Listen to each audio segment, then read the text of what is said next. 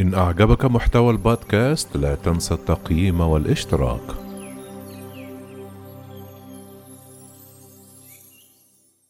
ماذا تعني نسبة فعالية اللقاحات ضد فيروس كورونا؟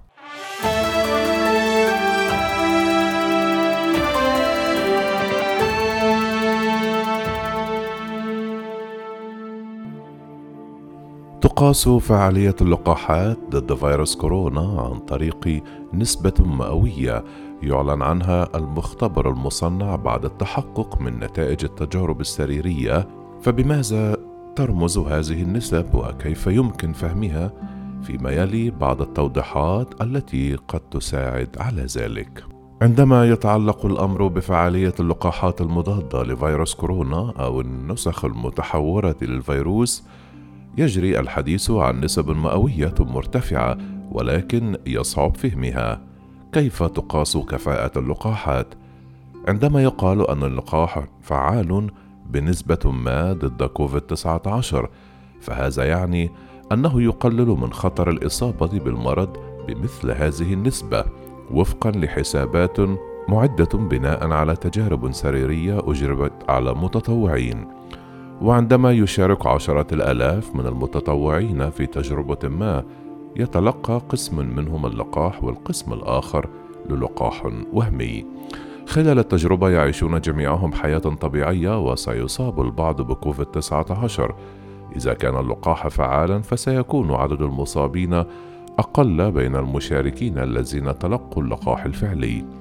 لتوضيح ذلك يمكننا أن نأخذ كمثال اللقاح الروسي سبوتنيك في الذي كان آخر لقاح نشرت نتائجه في الثاني من شباط فبراير في مجلة دالنست الطبية والتي أظهرت النتائج أن اللقاح فعال بنسبة 91.6% ضد المرض المصحوب بأعراض. توصل الباحثون الروس إلى أن هذا الرقم لأن 16 من 14900 متطوع تلقوا جرعتين من اللقاح بفارق ثلاثة أسابيع ثبتت إصابتهم بالفيروس مقارنة مع 62 من أصل 4900 متطوع تلقوا اللقاح الوهمي. في هذه المرحلة تعد أفضل لقاح أداء اللقاحان اللذان تنتجهما شركات فايزر وبايتنيك وموديرنا باستخدام تقنية الحمض النووي المرسال. وبلغت فعاليتهما 95% و 94.1% على التوالي مع فارق 21 يوما و 28 يوما بين الجرعات على التوالي أيضا. لكن فعالية اللقاح ليست رقما ثابتا وتعتمد على عدة معايير مثل كيفية إعطاء اللقاح. على سبيل المثال قالت شركة أسترازينيكا وشركاتها جامعة إكسفورد أن فعالية لقاحهما تتفاوت بشكل كبير حسب الفترة الفاصلة بين الجرعات وكتب باحثوهم في دراسة صدرت في الأول من شباط فبراير بلغت فعالية 82.4% لدى المتطوعين بفاصل 12 أسبوعا أو أكثر بين الجرعتين مقابل 54.9%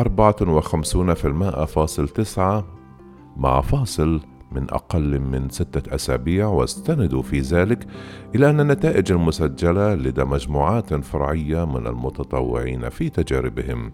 من جانبها احتفظت وكالة الأدوية الأوروبية بالنسبة العامة وهي فعالية من نحو 60% مع فاصل زمني من أربعة إلى 12 أسبوعا بين الجرعتين للسماح باستخدام هذا اللقاح في التاسع والعشرون من كانون الثاني يناير. بالإضافة إلى ذلك تعتمد الفعالية على المعيار المستخدم لقياسها.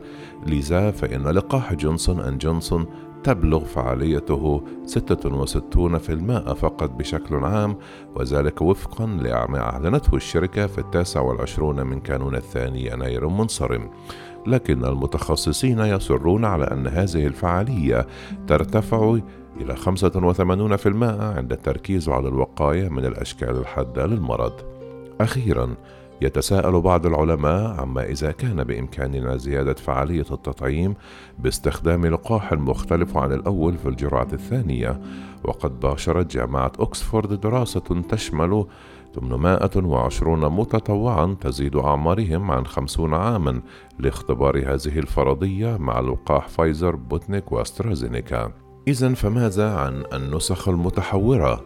في حين يبدي العلماء قلقا من انتشار النسخ المتحورة التي ظهرت مؤخرا في إنجلترا فإن ما يثير المخاوف حقا هي النسخة المتحورة التي ظهرت في جنوب إفريقيا إذ يخشى من أن إحدى طفرات الفيروس تضعف فعالية اللقاحات حتى أن جنوب أفريقيا قررت الأربعاء استخدام لقاح جونسون أند جونسون بدلا من لقاح استرازينيكا بعد دراسة شككت في فعاليته. شملت الدراسة ألفان شخص وخلصت إلى أن لقاح استرانزينيكا يوفر فقط حماية محدودة ضد الأشكال المعتدلة من المرض التي تسببها المتحورة الجنوب أفريقية لدى الشباب. ومع ذلك حذر العديد من الخبراء من استخلاص أي نتيجة نهائية. وأوصت منظمة الصحة العالمية الأربعاء بمواصلة استخدام هذا اللقاح حتى في حال وجود نسخ متحورة. وأكد مدير منظمة الصحة العالمية تدروس أدهانون الاثنين أن الدراسة الجنوب أفريقية مثيرة للقلق بلا شك، لكنها محدودة مشيرا إلى أن صغر حجم العينة الأمر الذي يحد من أهميتها الإحصائية عن كون المتطوعين من الشباب ويتمتعون بصحة جيدة وبالتالي لا يمثلون عموم السكان. وأضاف من المهم معرفة ما إذا كان هذا اللقاح يظل فعالا أم لا في الوقاية من أشكال المرض الأكثر حدة. من جانبهما أكدت شركة فايزر وباينتك أن لقاحهما يظل فعالا ضد النسخ الرئيسية المتحورة الإنجليزية والجنوب أفريقية استنادا إلى دراسة في المختبر أجراها باحثون ونشرت في السابع والعشرون من كانون. الثاني يناير منصرم ثم عادت مجلة نيتشرز ميدسن نشرها الثلاثاء. بدورها أعلنت موديرنا في نهاية شهر كانون الثاني يناير أن لقاحها فعال ضد المتحورة البريطانية وبدرجة أقل ضد المتحورة الجنوب أفريقية. لذلك تريد الشركة تطوير جرعة معززة معدة خصيصا ضد المتحورة الجنوب أفريقية. نشرت مجلة نيتشر الأربعاء دراسة خلصت إلى أنه في مواجهة المتحورات يفقد لقاح فايزر وباينتك وموديرنا جزءا صغيرا ولكنه مهم من فعاليتهما. خلص الباحثون إلى أن اللقاحات التي تعتمد تقنية الحمض النووي المرسال قد تحتاج إلى تغيير دوري لتجنب فقدان فعاليتهما ضد النسخ المتحورة. وطلبت وكالة الأدوية الأوروبية أيضا من جميع الشركات المصنعة الأربعة إجراء بحث لتحديد ما إذا كان لقاحهما يوفر الحماية ضد المتحورات الجديدة. من غير معروف ما إذا كانت هذه اللقاحات تحتفظ بفعاليتها لدى كبار السن نظرا لأن الاستجابة المناعية تنخفض مع التقدم في العمر.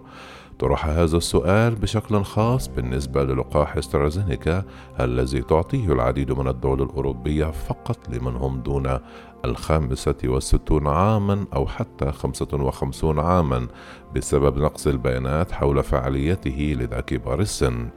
ولكن منظمة الصحة العالمية قالت الأربعاء إنه صالح أيضا لدى هذه الفئة العمرية.